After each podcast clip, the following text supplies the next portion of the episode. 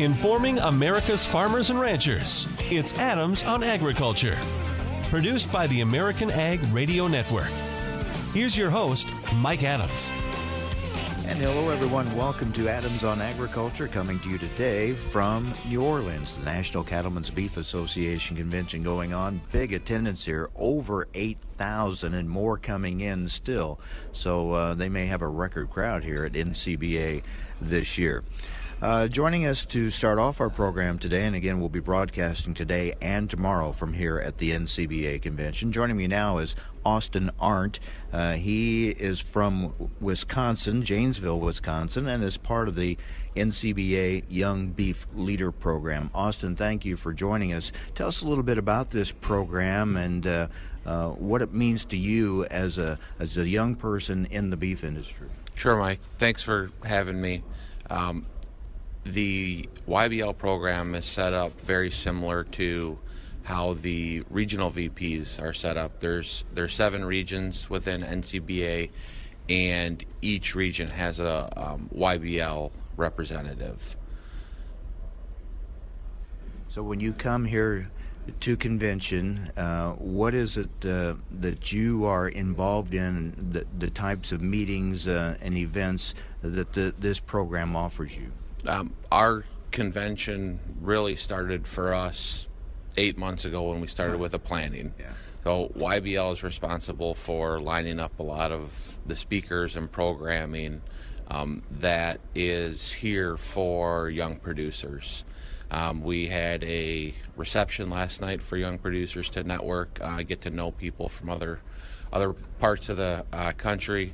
Today we have a summit, a leadership summit with Tim Hammerich, who who is here. Um, he founded AgGrad, so it's another opportunity for young producers, whether you're still in college or you're right out of college and you're thinking of a career or branding yourself and how to become a part of the industry and how to network with, with other people that are in the industry. I was just going to say, networking must be a big part of this and uh, giving you the kind of a, a, support group, kind of, right, as a, a young person in the industry. Yep, absolutely. And I might almost be on the little older end. I don't always understand that, but um, it's almost sometimes not what you know; it's it's who you know, and just you need that one connection to get your foot in the door somewhere, and it can make all the difference. Tell us a little bit about your operation there in Wisconsin.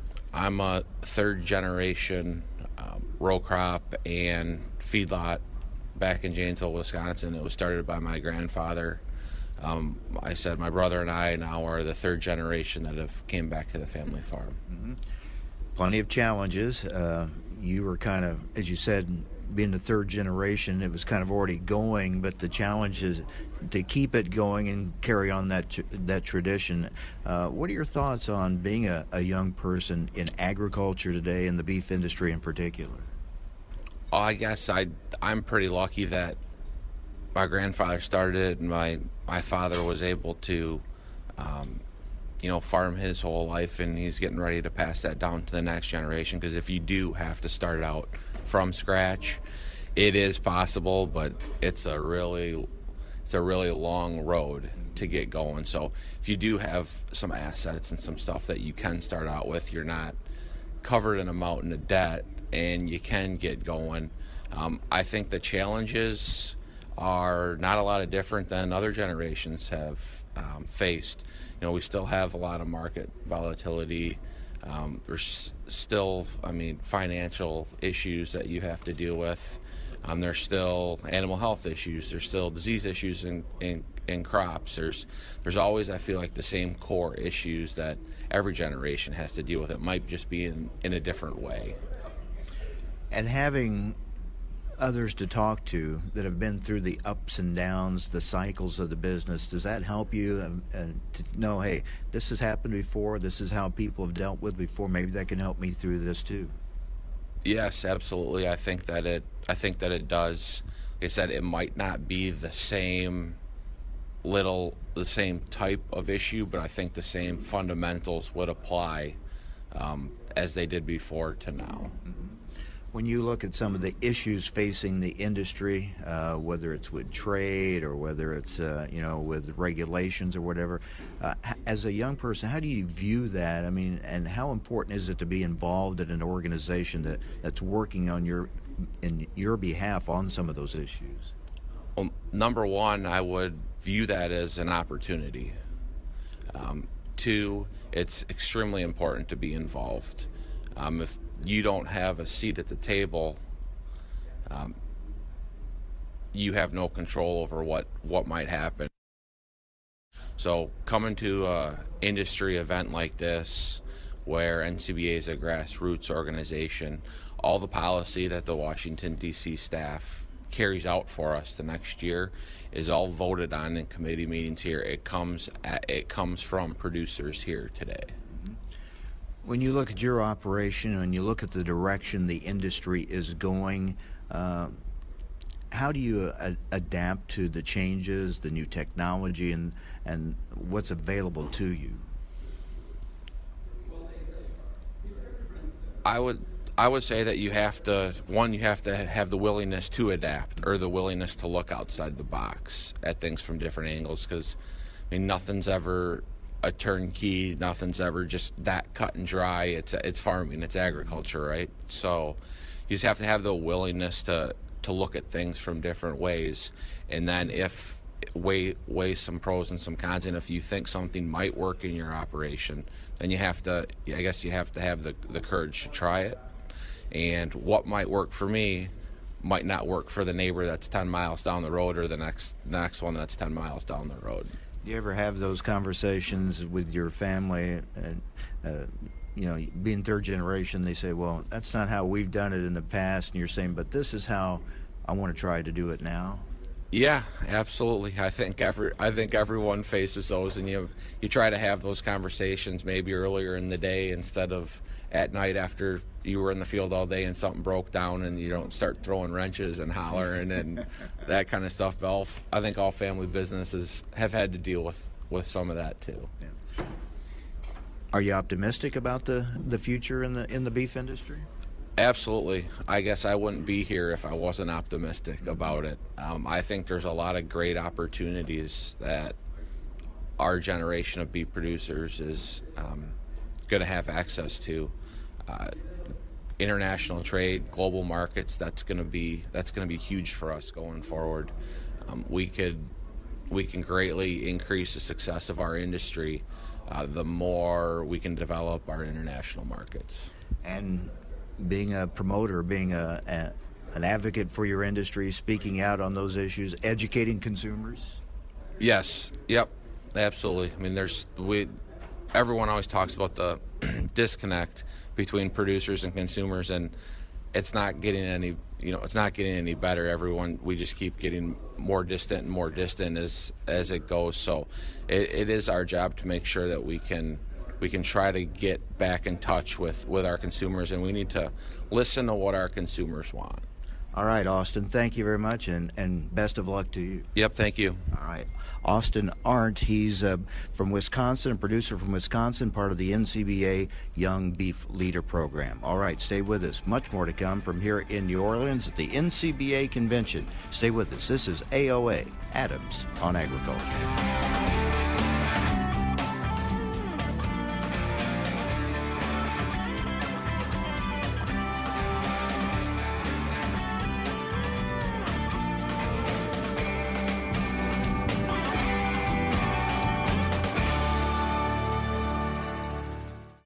Did you know you can listen to the latest podcast of Adams on Agriculture or hear the top news and weekend review from the American Ag Network on your Amazon Alexa? Play my flash briefing. Use the Alexa app to search for the podcast you want to play. Search for Adams on Agriculture to learn about the issues affecting agriculture each weekday. Welcome to Adams on Agriculture again. Or you can search for the American Ag Network. This is the American Ag Network Week in Review. I'm Sabrina Hill. Stay up to date on agriculture with the sound of your voice on your Amazon device. When you went car shopping, you meant business. You ace vehicle history searches and test drives. You out salesman the salesman. Now you've got your wheels. If you manage that, you can get your retirement plan on track. Visiting aceyourretirement.org can help. With 401k tips and smart saving strategies, you'll have the info you need to get more for your future. Go to aceyourretirement.org because when it comes to speeding past financial challenges, you're an ace. Brought to you by AARP and the Ad Council. I can't get my computer to work. Let me help you with that. How'd you do that? I just got techie with Geeks on Site. Our geeks literally come on site. No need to stop what you're doing or block off time. We come to your home, office, or wherever you are. And we don't just fix whatever computer issues you might be having, we explain and teach you along the way so you can feel empowered and then help others at home or in your office. Better yet, don't have time for tech support to come to you? Let us remote into your desktop or laptop, and one of our geeks will instantly walk you through. We offer affordable prices on our remote services and IT support. You and those in your office will never have to wait hours to have your technical questions answered. Get your free computer diagnosis today with your very own geek. Get started now and we'll help you instantly. Call 855 801 2854. 855 801 2854. That's 855 801 2854. A powerful threat calls for a greater response. When there's a battle, bring strength. When there's a problem, seek answers. When there is doubt, give hope. Not tomorrow. Not in a few years. But right now. Some battles must be faced together. Cancer fighters stand up to cancer every day. And you can be part of this battle too. Visit standuptocancer.org to learn more. Together, we can save lives.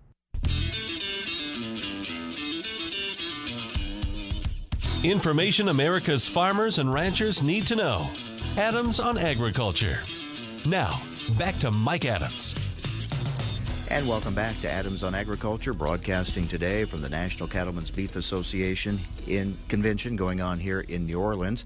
Glad to have with us the incoming president of uh, NCBA, Jennifer Houston. Jennifer, first of all, you have to be very happy with this turnout. Over 8,000 and more coming in. Oh, we're excited. New Orleans is a special city, a special place, and what a what a place to celebrate the cattle industry. So as all these people come in, escape some of that cold and weather from up north, we welcome them to the Big Easy. I was uh, talking to you about moving into the presidency uh, of NCBA, lots of challenges, lots of issues to deal with, but lots of opportunities. I, I feel some optimism here among beef producers. I, I do too. It's a very exciting uh, buzz around the air. And, you know, I think trade are some real opportunities that we have this year as we're working with the administration to continue and push them to get the bilaterals worked out with Japan and, and work on China and the UK and the European and European Union. If we can get some of that done, it's going to be a good year for beef producers. Yeah. Uh, those are those are huge for the industry moving forward on trade. But you've also got some uh, regulatory issues and some things going on uh, here in the U.S. that you have to deal with as well. We do with the new uh, announcement of the new waters of the U.S. We were there for that signing back in the fall. We know that it'll be challenged by some activists, so we've got to really keep with the administration because it gives our farmers and ranchers some certainty about what's on their farm, whether it is the waters of the U.S., whether it's not.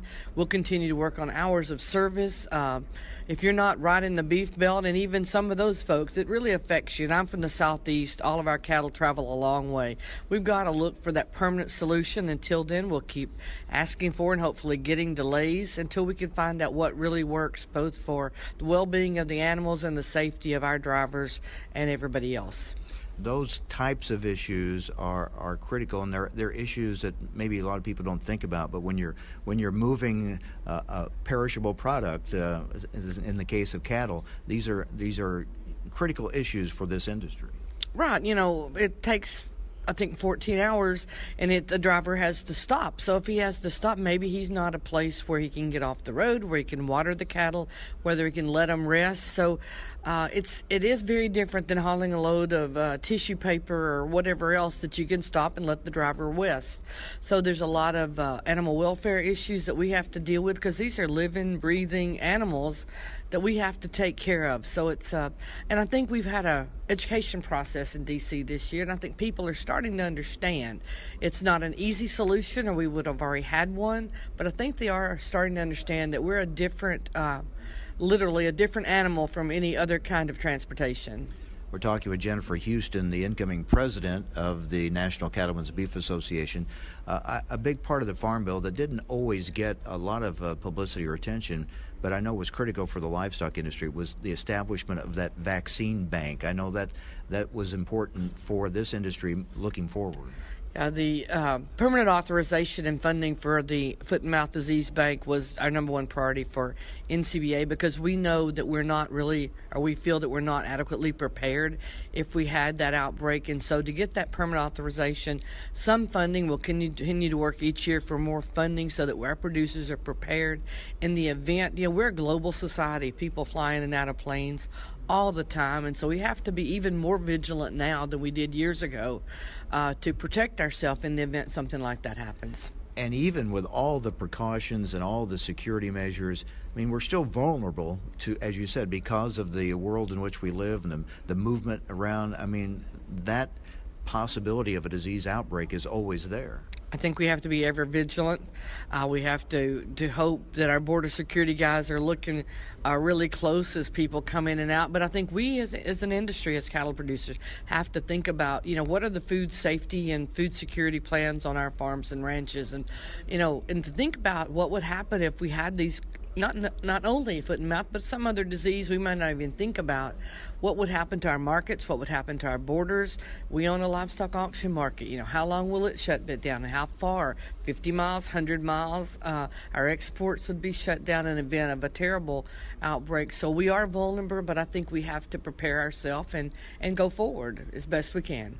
When you talk with producers from around the country, what are the issues? Most on their mind? What do they say to you? This is what we need NCBA to work on for us. I think really the hottest topic right now is uh, fake meat, we call it, cell cultured meat. I think there is a lot of interest. People want to know more about it. It's a, a little frightening to them because it is so new and we don't really know uh, the ins and outs, or truly even what the technology means. So that, that's probably the number one issue when I go from state to state that people want to talk about or they want to hear an update. I think we have really worked hard to stay ahead, not really just on top, but ahead of this situation by working on.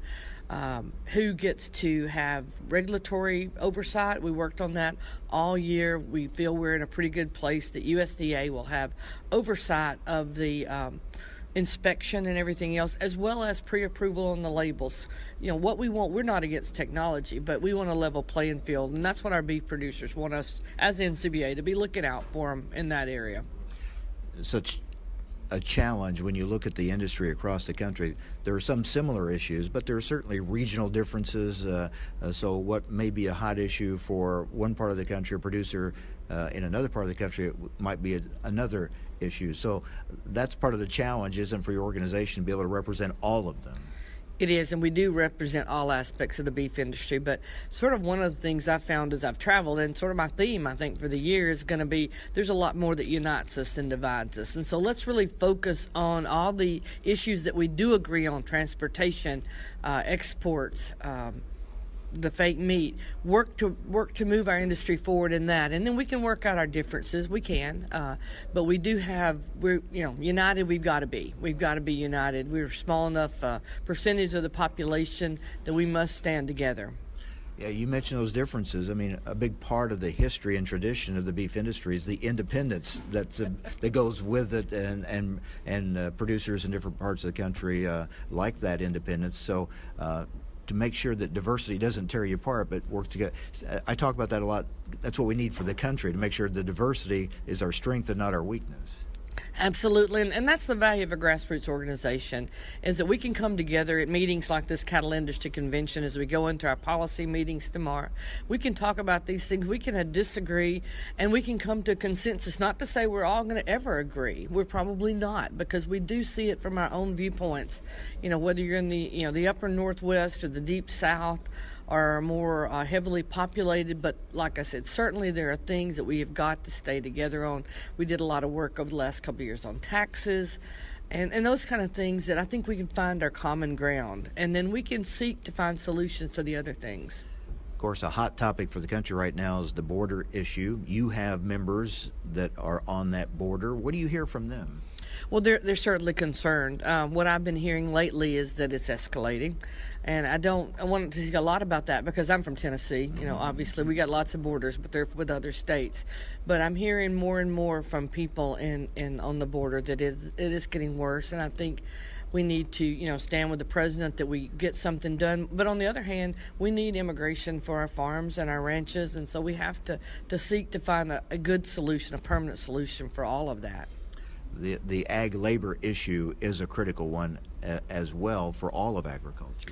It is. We de- we depend on. Um, people that come across the borders and immigrants and we want uh, I want a way and I think we all do to allow them to work and be be citizens and to do their work and to help us out and to help feed this country uh, in a legal and fair way. Jennifer, what is your your vision for the beef industry? Where do you see this industry going in the next uh, 10, 20 years? I'm very optimistic with the amount of domestic demand that we have, as well as the international demand, and with a growing middle class across the world, especially in Asia. I think we've got a bright future. I see, um, as I travel, more and more young people uh, at our conventions and our meetings, and I think they're they're bringing a passion, excitement, and a wealth of new ideas so I think the sort of the future is wide open for the beef industry. You see the structure of the industry changing much. Uh, in some instances, maybe um, uh, it that's going to depend a lot on where you are. Mm-hmm. Uh, you know, in the South, where I'm from, with lots of small producers, maybe not as much as it is in a more heavily uh, cattle-rich area. But uh, yeah, because new ideas always bring new things. So it's going to be interesting to see uh, what they come up with. And getting back to that representing all, you have to be able as an organization to represent the small producer and the larger producer. We do it, and I think we do it. I think we really do a good job of that, and that's why, you know, you have a voice here, whether you've got you know five cows or or five thousand, and and you have the same voice. You're you're a member, you're a producer, and we, we listen and we talk and when we have our policy discussions we when we talk about policy issues how does it what are the implications for the different size operations or the different geographical areas of the country challenges but also opportunities ahead for the beef industry jennifer houston will be the uh, president this coming year for ncba best of luck to you Thank you for having me on. All right. Stay with us. We have more coming up here from the NCBA convention going on in New Orleans. Stay with us here on AOA Adams on Agriculture.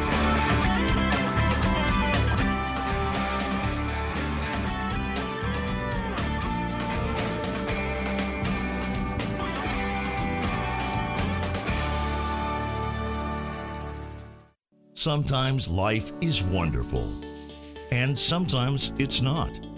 Cherish the good, but always be prepared for life's challenges.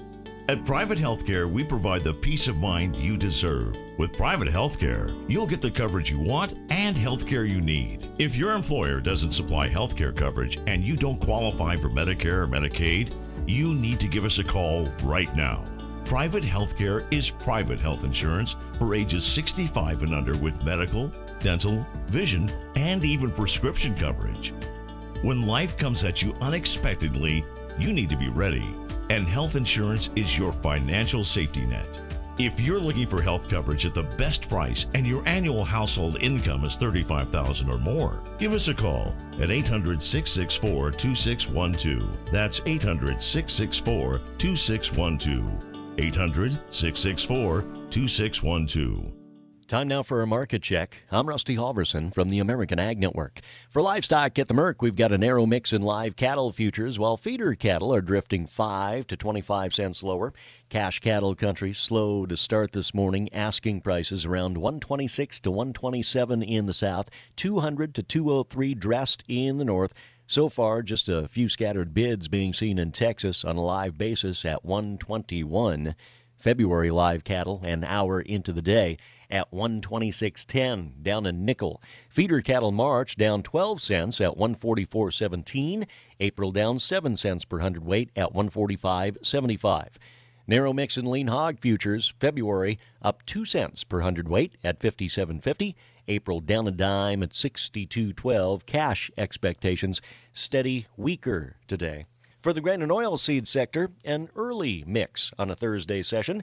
USDA released its weekly export sales totals for the week ending December 20th this morning, the first export sales data to come out of USDA since the government shutdown began last month. Soybean exports came in better than analysts were expecting, doubling analyst estimates according to the Wire Talk. March soybeans up three and a quarter at 924 and a quarter. November up two and three quarters at 962 and three quarters. Down two and a half cents at 378 and three quarters. December new crop down a penny and a half at 402 and a quarter. Chicago wheat March up to 518 and three quarters. Kansas City March down a fraction at 502. Minneapolis Spring Wheat March down a quarter of a cent at 571 and a quarter. The Dow down 69, S&P up 13, Nasdaq up 64, March crude oil in New York up 96 cents. You're listening to Adams on Agriculture, presented by the American Ag Network. I'm Rusty Halverson. Sometimes life is wonderful, and sometimes it's not. Cherish the good, but always be prepared for life's challenges. At Private Healthcare, we provide the peace of mind you deserve. With private healthcare, you'll get the coverage you want and healthcare you need. If your employer doesn't supply healthcare coverage and you don't qualify for Medicare or Medicaid, you need to give us a call right now. Private healthcare is private health insurance for ages 65 and under with medical, dental, vision, and even prescription coverage. When life comes at you unexpectedly, you need to be ready and health insurance is your financial safety net. If you're looking for health coverage at the best price and your annual household income is 35,000 or more, give us a call at 800-664-2612. That's 800-664-2612. 800-664-2612. Information farmers and ranchers need to know. Adams on Agriculture. Now, back to Mike Adams.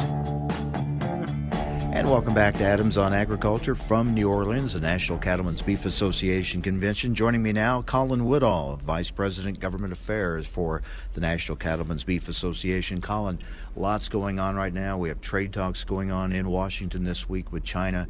Uh, so much happening on the trade front. Uh, we're still dealing with tariffs on Mexico and, and Canada on steel and aluminum.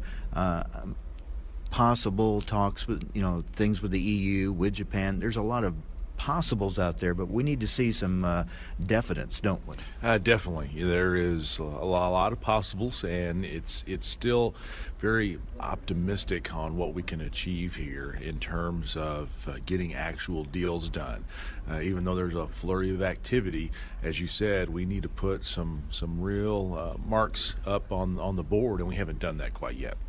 Now, we are patient because we know that these talks do take a long time to work out, and history shows us that. You know, you just look at what we did with the South Korean agreement, the KORUS agreement. You know, it took six years to get that KORUS agreement up and running.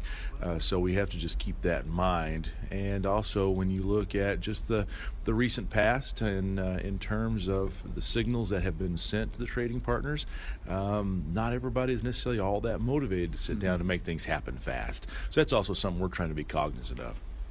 When we look at China, and there's so much talk about China, what may or may not happen, of course, we think a lot about soybeans, but from a beef standpoint, what is the uh, potential of that Chinese market? you know, the potential in this Chinese market is tremendous. If we take down the barriers that are currently in place, the ban on implant hormone use, ban on beta, beta agonists, and we try to structure our access similar to what we have with South Korea and Japan. Uh, the U.S. Meat Export Federation has told us that could be a $4 billion market, and that's twice as big as our current number one market, which is Japan. So we're talking about a significant increase for us as an industry in terms of uh, export potential. Speaking of Japan, if we could get a bilateral, or if we were in something similar to the OT, old proposed TPP that the U.S. pulled out of and now has moved on without the United States, uh, how important would that be to get something done? I mean, you mentioned Japan's already a key market. How much better would that make it?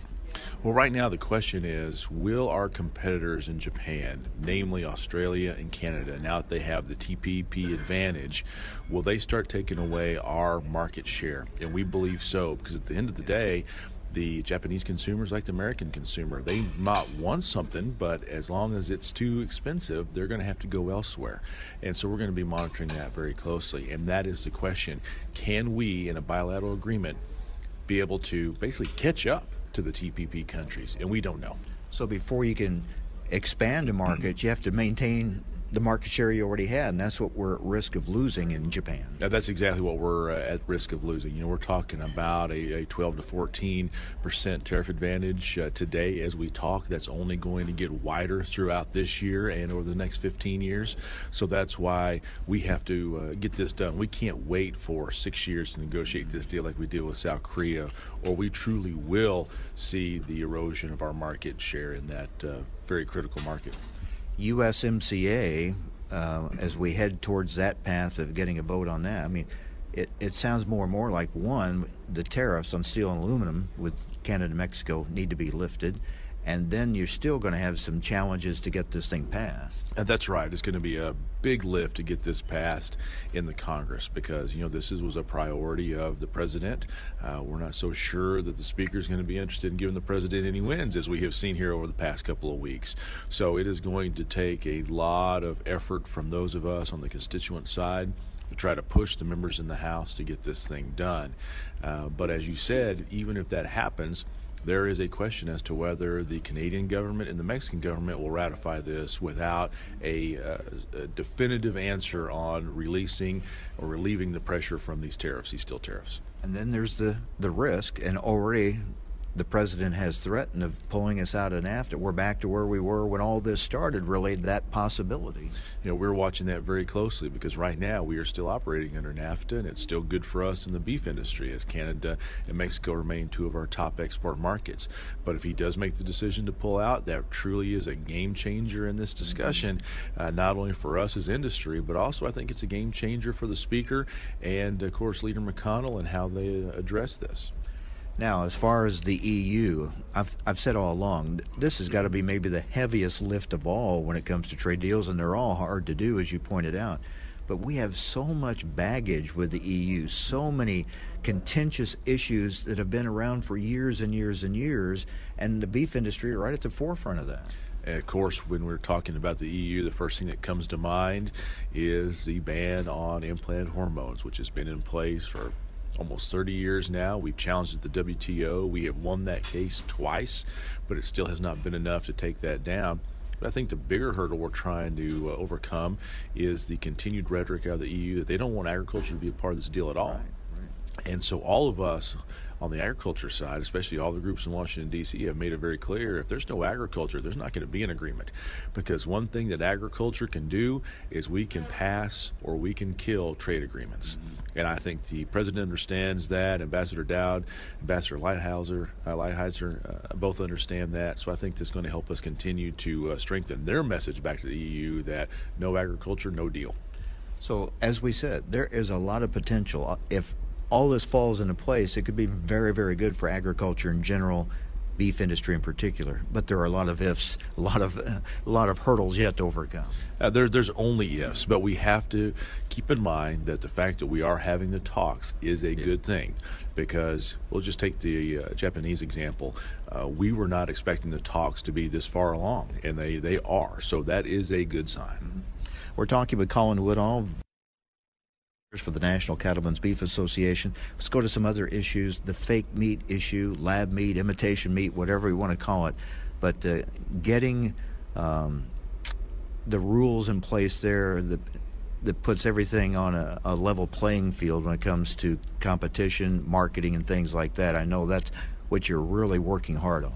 Yeah, that was a huge victory for us in 2018 in in the livestock uh, industry to put pressure on the White House to actually put in place a regulatory regime on these products. Now, the decision made it uh, all the way to the White House, and the decision that came out of that was that FDA would have a role in looking at the overall safety of the process, but yet USDA, specifically the Food Safety Inspection Service, they would have the primary jurisdiction in regulating that product on a daily basis. So we're happy that that product will will be treated the same way that our products are treated. I think the big win in of that is that uh, FSIS will also approve the labels. So we won't have to worry about a clean meat label being affixed to this product as long as USDA has a say in it. And again, it's not not that you're wanting more competition, but you're not saying they shouldn't have a, a, a product out there, but that if they're going to, that they have to follow the same rules, right? We like science, we like innovation, we like new technologies in the cattle business. So from that perspective, we're not against their their product. We're not against their ability as a company using free enterprise to bring something new to the market. Uh, you're right. The point was if they're going to operate within the meat space, then they need to be regulated like everybody in the meat space. Let's switch to another key topic, hours of service. Where does that stand? So we have been able to exempt livestock from implementation electronic logging devices and they uh, that's going to last throughout the uh, rest of this fiscal year. And then, of course, I do believe we'll be able to continue to do that over the next uh, couple of fiscal years. And you know, a way to just buy us a little bit more time to address the underlying issue. And the underlying issue is hours of service service for livestock haulers. Ideally, an animal should get on a trailer and shouldn't have to get off again until it gets to its next stop. It's a humane uh, handling issue. It's an animal welfare issue. And so we have a petition at DOT right now to extend the hours of service for livestock haulers from 11 to 15 hours. Uh, it's not everything that we need, but it's an incremental step. And so we do believe anything that we can do to be able to uh, prevent those animals from having to be offloaded and then reloaded again is going to be uh, beneficial for this industry other issues, waters of the U.S. That's that's another issue. Uh, that process continues, but we're we're seeing again how long that process can be. Well, that's right. I mean, when you look at the divided Congress that we have, we don't expect much out of Congress. That means we're going to spend our time on the regulatory rollbacks, and the one that has been at top of our list since this administration came into power has been waters of the United States. Now, uh, Acting Administrator Wheeler has uh, he has put his rule out there. It's out for comment. We will be making some comments. But where he is going and his intent is exactly where we want it, and that is to protect private property rights and to make sure that the Clean Water Act is focused on navigable waterways and not farm ditches. Yeah. And the rule that they have proposed seems to be clearer, more common sense. Uh, we think that it is. Uh, they took a lot of feedback from all of us in agriculture. Uh, now it's a matter of submitting comments to tweak a few uh, final little pieces see that final rule here this spring. And after that, we can take this off the shoulders of producers across the country. Now, we know it's going to get litigated. The activist groups will sue on the final rule, but we do believe that this has been crafted in a way that EPA can defend it. And of course, all of us in agriculture will help EPA defend it. Yeah, that's what has stood out to me. We finally have an issue here instead of being adversaries with uh, EPA. Agriculture can actually work with EPA on this one. We used to tell our members that EPA stood for eliminating production agriculture. And with this administration, that's not the case. They ask for our input and they see us as part of the solution, not part of the problem. Yeah, that's that's a nice change, isn't it? Uh, it's a great change. We welcome that, and it has been really good to talk about proactive ways where agriculture can help with environmental quality, uh, and then also knowing that when there are regulations that are required, that they're willing to work with us to make sure that they are not as onerous as regulations we have seen in the past. Colin, thank you very much. Thank you, Mike. Colin Woodall, Vice President, Government Affairs for the National Cattlemen's Beef Association, from here in New Orleans at the NCBA convention. Stay with us. More coming up here on AOA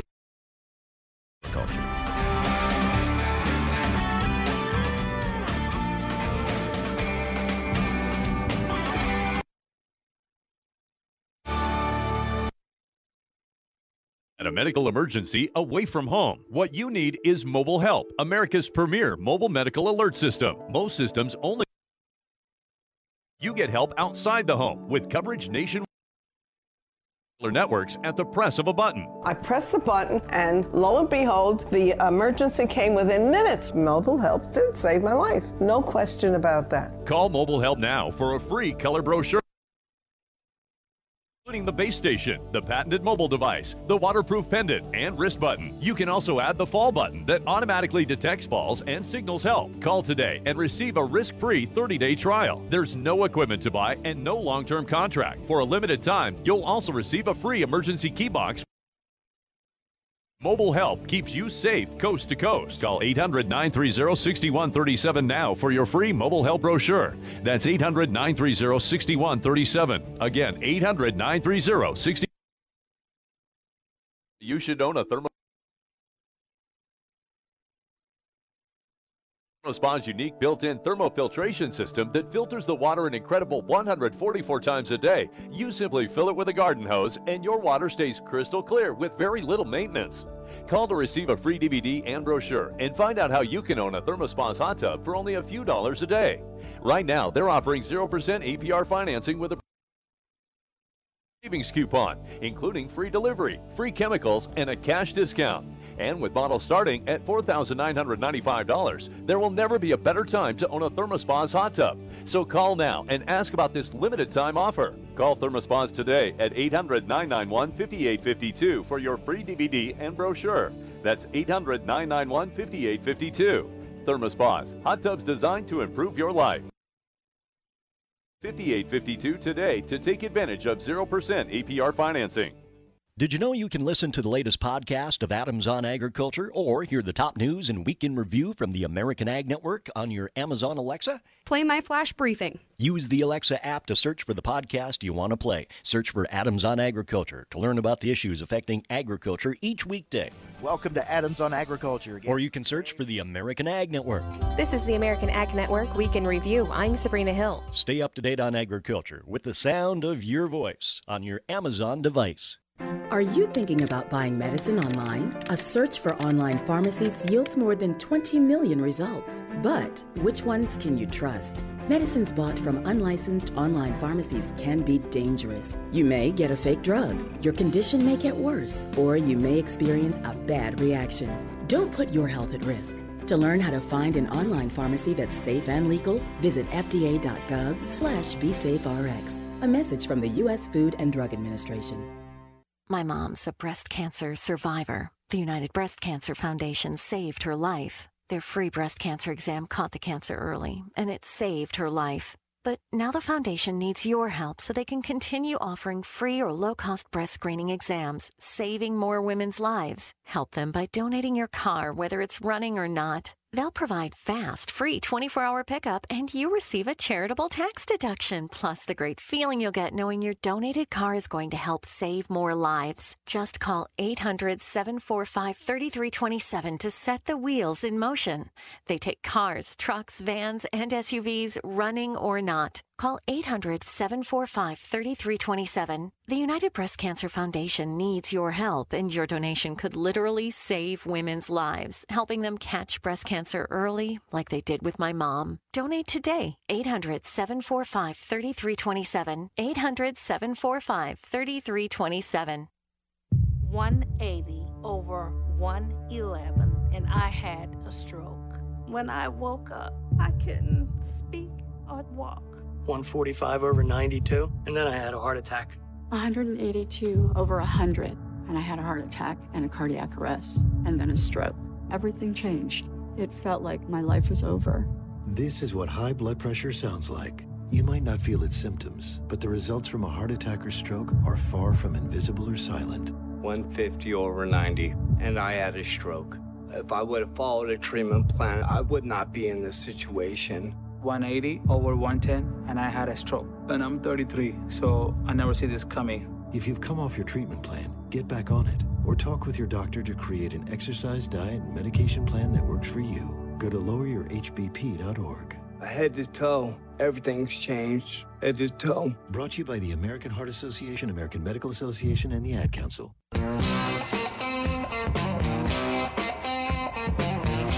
Information America's farmers and ranchers need to know.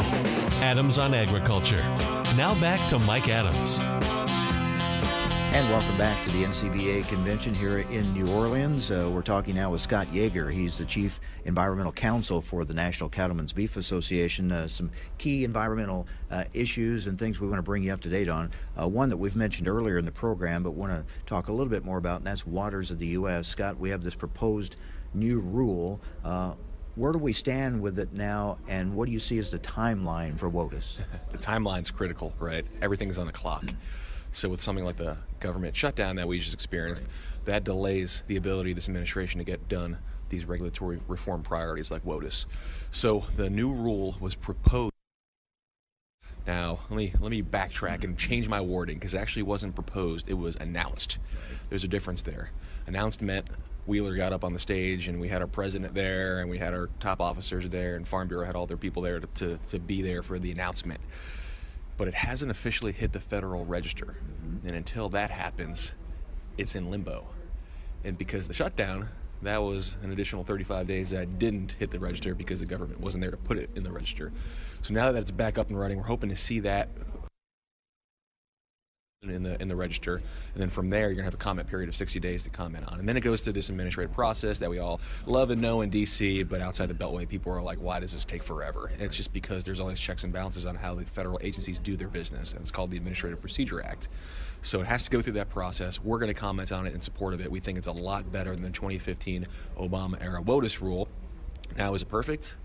It's not perfect. Right. There's going to be things in there that we're going to need to tweak and try to get better between proposal and finalization. But by and large, this is a lot better than the old rule. And why is that? It's because it gets ephemerals out of federal jurisdiction. And ephemeral features are those that those dry features uh, that convey water after a rainstorm or a snowmelt. So that might that might be a, a, ditch or a gully on your operation that's been dry all year, but you got a big rainstorm and now it's flowing water to somewhere else. That would have been federally regulated under the 2015 rule. That is now out under the Trump administration's new water proposal. So that's something we're very happy about. It's a big change, and it's going to help get some of these crosshairs off our producers and farmland.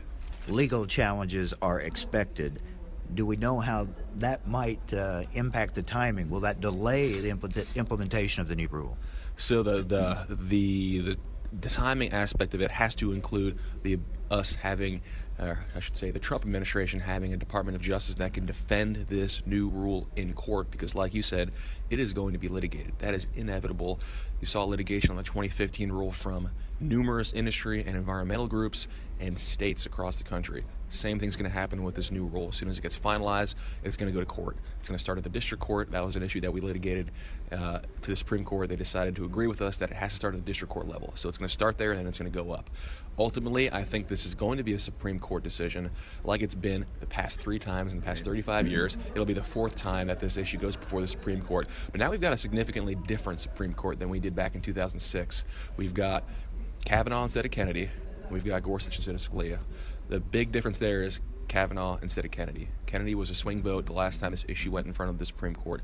Now that he's gone, you've got Kavanaugh there. He's a very staunch property rights advocate. We're going to see something I think that we're going to be happy about. All right, we're talking with Scott Yager, Chief Environmental Counsel for the National Cattlemen's Beef Association. Another issue to watch uh, manure emissions. What's going on there? So with the manure emissions, we call that CERCLA EPCRA reporting. Now we got the CERCLA piece of it fixed last year through Congress through a bill called the Farm Act that NCBA spearheaded and worked with our like-minded ag groups to get pushed across the finish line in Congress and signed by the president last March. Big victory. Now we're dealing with the EPCRA reporting, which is the other side of this piece, which has to do with reporting to your state and local authorities poop smells. We're talking about poop smells here, Mike. So your cows poop, they urinate, it emits hydrogen sulfide and ammonia. Those are the odor right. emissions. Right. Um, environmental groups have litigated this issue to require that agriculture has to report under these laws. Uh, that's something we disagree with fundamentally. So we fought to get the CERCLA piece fixed. Now EPA is taking uh, the second step to exempt farms from EPCRA reporting. So we're very happy to see that. That rule was proposed in November. They had a 30-day comment period. We commented in support of it. Comment period closed in December, and now they're going to be working on finalizing that rule and making it official law. Again, when that's finalized, environmental groups are going to litigate it. So we're going to have to be in a court battle to see what happens and how that shakes out. But we're on a good path there as well. And one other, uh, this is going to the Supreme Court when it comes to powers within the within the government. Why explain this and why is NCBA uh, involved in this? This is a case called Kisor versus Wilkie, and this has to do with something called Auer deference. That's a legal doctrine that says that federal agencies are deferred to by judges across the country and how they interpret their own regulations. That's a mouthful, but basically it means EPA or any other federal agency, when they're interpreting their own rules, they can interpret it however they want as long as it's reasonable and a court has to agree with them. So, in our view, it, it makes these federal agencies the judge, jury, and executioner because not only are they writing the rules, but they're in the courts of law, they're getting deference on how they interpret it. So they can kind of they have carte blanche on how they do all these things. So it's too much power in our minds that's concentrated in federal agencies. We think it's proper to rebalance the ledger there and put some power back in the judicial branch. So we filed an amicus brief this week at the Supreme Court in this case, advocating for that position and giving examples of how this Auer deference has gone off the rails and has really incentivized agencies to create ambiguous regulations because when it's ambiguous they get Auer deference when it goes to the court. Well, EPA being a prime example, right? I mean, even though you agree more now with EPA on this new uh, proposed rule for WOTUS, we've seen what happened with the old rule and how far apart EPA and agriculture was. Well, the great thing, Mike, is the old rule was drafted in a way that there were ambiguities contained within it so they can take advantage of Auer deference when it went to the courts. So that's the perverse incentive that this doctrine has created. We want to have rules that people can understand. We don't want them to be ambiguous. We want agencies to write clear rules that make sense and that our producers can comply with. At the end of the day, that's what we're asking for. So Auer deference cuts against that 100%. So we're fighting the courts to get that changed always talk about ag in the courtroom. We don't, you, you, we don't like to have that. Well, maybe you do. That it's good for your job, but it shows uh, why you need someone representing you on on issues like. You do, and these issues get so complicated, especially with EPA regulations, where it, it just it's just really it's some of the most complex law in the country. Uh, and you oftentimes have to have a hydrologist and attorney to, to make sense of it for you. That's one of the things we've asked for with this new rule is just make it simple, make it tailored closer to the navigable waters that's in the Clean Water Act so that our guys can go out there and identify what is or what is not a WOTUS. Um, that's all we're asking for. So we think this new rule gets there. Uh, there might be some things we need to tweak, but overall it was a lot better than the 2015 rule. That's Scott Yeager, Chief Environmental Counsel for the National Cattlemen's Beef Association. With that, we'll wrap it up for today, but more coming up tomorrow from here at the NCBA convention going on in New Orleans. Thanks for joining us here on AOA